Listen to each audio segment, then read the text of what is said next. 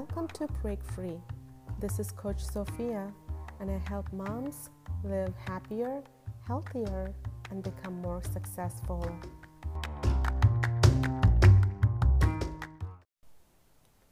Welcome, everyone. This is Coach Sophia on Break Free. Today, we are going to talk about cognitive dissonance. This big word is nothing but the gap between your values and your actions.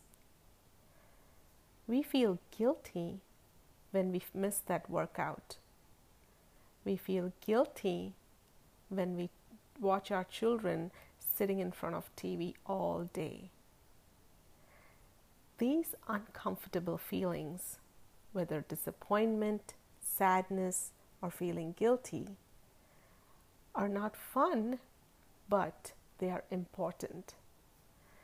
They are important because they bring these important messages called values.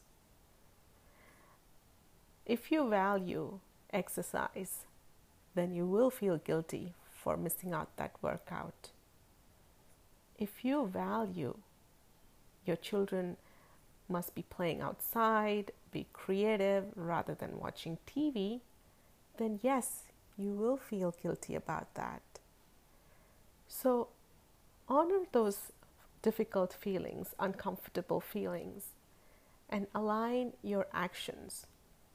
Be thankful that it came to send you this message. Think about how you can incorporate your workout in your busy schedule. Think about how you can set time limits for screen time with your children. Think about how you're going to say no to your children when they want excessive screen time, or no to a friend who wants to meet you when it's your time to exercise, maybe. So, when you are thankful for those feelings that are coming up with messages, you will align your actions. And that's how we conquer cognitive dissonance. Thank you for listening. This is Coach Sophia on Break Free.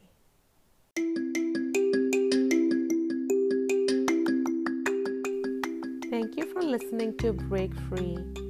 You may now take this nugget of wisdom and walk away happily, or you may dive deep with me by logging on to my webpage www.consciouslivingquest.org.